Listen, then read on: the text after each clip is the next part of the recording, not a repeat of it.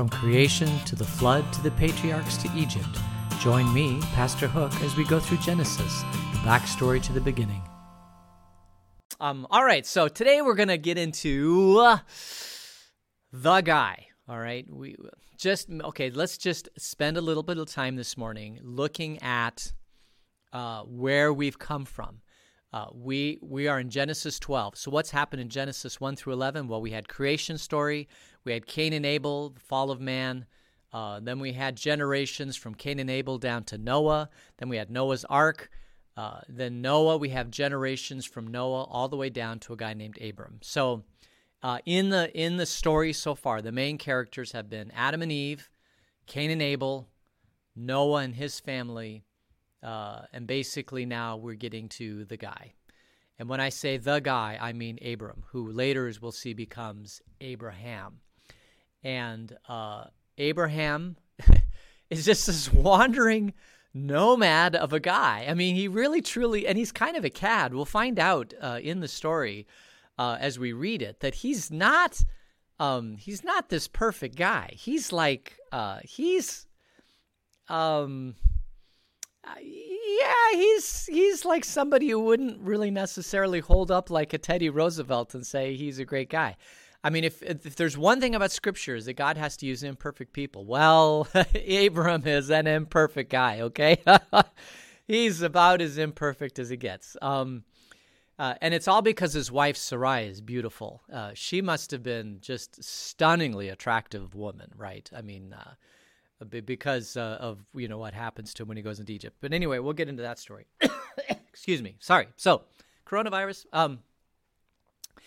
So Abram, um, this this kind of this wandering nomad, nobody of a guy, but God comes to him and basically uh, calls him to be a leader of a great nation, and he does become a leader of a great nation, and all the great uh, religions that come from Abraham. Uh, the three main ones are Judaism, and then we have Christianity, uh, and then we have Islam, um, which uh, is considered to be an Abrahamic religion from a different child of, of Abraham than um, Isaac. And um, and uh, Abraham, Isaac, and Jacob. But, but uh, those three religions um, I'm guessing that there's probably 2 billion Christians and maybe a little bit less than that uh, Islam. So you're looking at 4 billion people. So, so let's just say four. I mean, if you look at all the Abrahamic religions, it's four and a half billion people, and the population of the earth is seven and a half billion people. So four, four out of seven, a little over four out of seven. I mean, fifty over fifty percent of the world, 50% of the world follows this guy named Abram. I mean, that's just mind boggling. It's just this, this guy. Uh, but, but, um, monotheism, Abraham, uh, Christianity, Islam, Judaism, it's all comes of this guy named Abraham and he's the main character of. Uh, there's there's probably two main characters, uh, Abraham, and then his great grandson uh, Joseph. But but uh, whatever it is, his his progeny Joseph. I haven't calculated it out, but um, those are probably the two uh, main long story arcs, and then and then to get. So if you want to know the Old Testament, you've got Abraham, Isaac, Jacob, and Joseph. Those are the four patriarchs that come out of the uh, out of Genesis. Abraham, his son Isaac, his son Jacob, and then his one of his sons Joseph. That's and that's all you really need to know about about the uh, about Genesis. You have Adam and Eve, Cain and Abel, Noah, and then you have these four. You have Abraham, Isaac, Jacob, and Joseph. If you know those story arcs, uh, then you know everything there is to know about Genesis, and uh, and Abraham is a major part of that story arc. So. Uh, this this is where it really starts to get very very interesting and fascinating because uh, Abraham is just a just a fascinating character, and as I said yesterday, Abraham is all of us. He is he is an imperfect man uh, who gets a call from God and follows God uh, faithfully um, reckoned him as righteousness, right? Fa- faithfully, but doesn't really know what he's doing or why he's doing it, uh, and yet he's faithful to God. And that is that is basically us. We're imperfect people, but we get a, a calling from God to do something, and we do it. We don't execute it perfectly or faithfully, but that's what we do. So. That is a long introduction. I'm sorry, but uh, we're gonna we're now gonna go into Genesis 12, and um, we start at Genesis 12, beginning at verse 1. The call of Abram. The Lord had said to Abram, Go from your country, your people, and your father's household to the land I will show you. I will make you into a great nation, and I will bless you, and I will make your name great, and you will be a blessing. I will bless those who bless you and whoever curses you, I will curse, and all the people on earth will be blessed through you. So, I mean, that's uh, the story goes on, but this is this is the call of Abram, uh, and it is this point his name is Abram. It's not Abraham yet, and the Lord had said to Abram. So the Lord comes to Abram. Remember, this is being told by Moses. So this was an oral history told uh, to Moses that he wrote down. And it also tells Moses how the Israelites got into Egypt. But the Lord comes to Abram, just this guy, you know, this wandering guy. He says, Go from your country, at your people, and your father's household into a land that I will show you. And we'll find out that Abraham, Abram, Abraham, travels to about 10 different locations, right? He never quite gets uh, settled in one location where God doesn't call him to another location. If you look at the travels of Abraham, they're just all over the board. Um, but he's basically leaving. So he's he's south of uh, he's in Ur, I believe, uh, in uh, which is which is between the Tigris and the Euphrates, south of uh, or south uh, east of Babylon, ba- ba- Babylon. Um, yeah. So Anyways, he's in that area, and he and then the God tells him, "Go from your country, go from your people, and go from your father's household to a land I will show you." Now, you have to understand that. Um, you know, your people and your ancestors and the land that you occupied, all of that stuff was what rooted you to everything about life. Uh, it rooted you to your ancestors, it rooted you to the land, it rooted you to the people. I mean, it was just the land and the people were this symbiotic relationship. And God comes to Abram and says, I want you to go. I want you to pick up and I want you to leave, and you're now going to go to a different country. And what does Abram do? Well, we'll find out, but Abram follows God. But this is the promise that God has to Abram. He says, I will make you a great nation. And he does. I mean, if if any promise of God has been fulfilled, it's this one. Is is are the Abrahamic religions a great? Uh, I mean, today today, thousands of years later, over fifty percent of the world's population uh, follows Abram. You know these Abrahamic religions. I mean, that's that's kind of coming up to a great nation. He says, "I will bless you. I will make your name great." There's probably no greater name than Abraham and you will be a blessing and we'll find out how much uh, the abraham you know the abraham line was a blessing to the world he's incredible blessings that that came through the line of abraham I will bless those who bless you, and I will curse those who curse you, and all the peoples on earth will be blessed through you. So God calls Abraham, who becomes Abraham, and he says, Through you, all the nations will be blessed. I'm going to give you a blessing, and then everybody else will be blessed because of you. I mean, what a what a great opportunity that God has given Abram to do this. Um, but the whole point of God blessing Abram was that so he could be a blessing to the world around him. And I think sometimes we forget that. If God blesses you, it's not just because God loves you, which he does, but he blesses you so that you can be a blessing to other people. That's the whole point of this thing. This is the whole reason why God blesses Abraham, is so that he can be a blessing to other people. It's when you get the blessings of God, you don't hold on to them. When you get the blessings of God, you share them with the world around you. That's the whole reason for the blessings. And when you lose sight of that, that's where things just go south really, really quickly. Um, and God doesn't pick perfect people uh, by any means. He picks Abram, uh, just this this guy that he says, "Go, and Abram was faithful and he goes. Um, So uh, let's let's just continue on. So Abram, this is verse uh, chapter twelve, verses four through nine. So Abram went as the Lord had told him, and Lot, this is his nephew, went with him.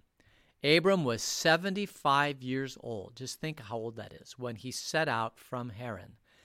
And he took his wife Sarai, his nephew Lot, all the possessions they had accumulated, and the people they had acquired in Haran. And they set out for the land of Canaan, and they arrived there. So basically, um, he takes all his possessions. He takes his wife. He takes his nephew Lot. He takes his possessions, uh, all the people that he'd acquired, you know, uh, in these clans right? The clan grew. Uh, you have people of influence that ha- that have become, you know, they have wives and they have servants and they have children. They have children with the servants, and I've got this whole clan, and the whole clan moved together uh, to go to Canaan. Verse six. Abram traveled through the land as far as the site of the great tree of Moreh at Shechem. And at that time the Canaanites were in the land. The Lord appeared to Abram and said, To your offspring I will give this land. So he built an altar there to the Lord, who had appeared to him. From there he went on toward the hills east of Bethel and pitched his tent, with Bethel on the west and Ai on the east. And there he built an altar to the Lord and called on the name of the Lord. And then Abram set out and continued toward the Negev. So, um, we see here that Abram is being faithful to this calling by God. He leaves this land from Haran uh, and he goes out towards Canaan. But before he gets there, he goes to the site of the great tree Moreh at Shechem. I would love to have seen this great tree. Um, my grandparents lived in Glendale, Arizona. Um, and the house that they lived in was uh, was owned by one of the first mayors, if not maybe the first mayor of Glendale, Arizona. It's kind of weird how my my grandfather ended up with this house, but they rented it from the mayor. They rented the upstairs, and then the mayor decided to build a different house, and my my grandfather was already living there, and so he just you know asked made an offer to buy the whole house, and he bought the whole house. So my uh, grandfather ended up living in this wonderful two story um, cottage house right near downtown Glendale. But that's not the point of the story. The point of the story is that uh, there was a tree on their property that was on Glendale Avenue before they widened Glendale Avenue. And the tree actually had a name, and the name was Old General. And I think uh, I remember my grandmother telling me about this story, but it, it, was it was called Old General. It was an old, old, old, old tree, probably hundred years old, and was planted by somebody, uh, probably one of the Civil War generals, and I don't know which one it would have been. Um, but he came out somehow to Arizona and somehow ended up in Glendale and planted this tree, and the tree was called Old General. Um, and uh, I, I unfortunately have a picture of this tree. And when they widened Glendale Avenue, they had to tear out this tree, which is just a tragedy, travesty, and tragedy, travesty, in my opinion, because. Uh, you know this this tree was hundred years old and was. If you go to uh, the Alamo, you'll see a uh, you'll see an oak tree that's probably 150 200 I mean, it's this huge oak tree that they take care of because it's an important oak tree. It's part of the Alamo, right? Well, something similar to this uh, was in, at my on my grandparents' property. It was called Old General. Well, now we have uh, Abram traveling to the great the site of the great tree of Moreh at Shechem. So apparently everybody knew about this great tree in Shechem, and it was uh, it was this tree called uh, the Great Tree at Moreh in Shechem. And um, I would have loved, I mean, I wish we had a picture of this. I wish I had Google Earth back 5,000 years ago to see these things, but we don't. Um, but it must have been a well-known tree because the writer of this, you know, the, the, the story that's being passed down, it's like, oh yeah, we know that tree. We've heard about that tree. Uh, somebody I know made a pilgrimage and saw that tree, and listen, they decided to describe it. Uh, but at that time, the Canaanites were still in the land, and uh, the Lord appeared to Abram and he says, To your offspring, I will give you this land. So, what does Abram do? He builds an altar to the Lord. Uh, he thanks God for this promise and he builds an altar to the Lord. And we'll find out that he builds several different altars to the Lord. Abram was a man who loved to build altars. And uh, then from there he goes to Bethel. He pitched his tent, and there at Bethel he builds another altar and called on the name of the Lord. And then he continues towards Negev. So um, I think we'll leave the story here um, because I think I went a, bit, a little bit long about about Teddy Roosevelt. And um, uh, you know, for those of you that don't like Teddy Roosevelt, I'm sorry, but uh, he was a great man in history. He, flawed by every stretch of the imagination. Nobody's perfect. But I think some of the things that he represented are very, you know, the rugged outdoor wilderness, uh, you know, of, of the United States is, uh, you know, produced Teddy Roosevelt. And um, we should, uh, even if we end up tearing down a statue, we should never forget the great things that Teddy Roosevelt did. Um, going back to Teddy Roosevelt, we should be talking about Abram, but there's there's probably a lot of similarity between Abram and Teddy Roosevelt. Both imperfect people, both on a calling from God uh, well, both on a calling. I don't know about Teddy Roosevelt. Um, probably. I don't know what his religion. I mean, I I know he was religious, but I don't know how deeply rooted in his religion uh, he was. I, I have to maybe I'll do some research between now and tomorrow and figure that out. Might then not like Teddy Roosevelt. I don't know, but anyway, so. Uh, we're going to leave it at that. Why don't we close in prayer? Uh, dear God, thanks for this day. Um, thank you for calling Abram. And uh, we're grateful, Lord, that uh, He followed your call and that we are His children. And through His line, you produced your Son, your progeny, and our Savior and Redeemer, Jesus. Uh, be with us this day.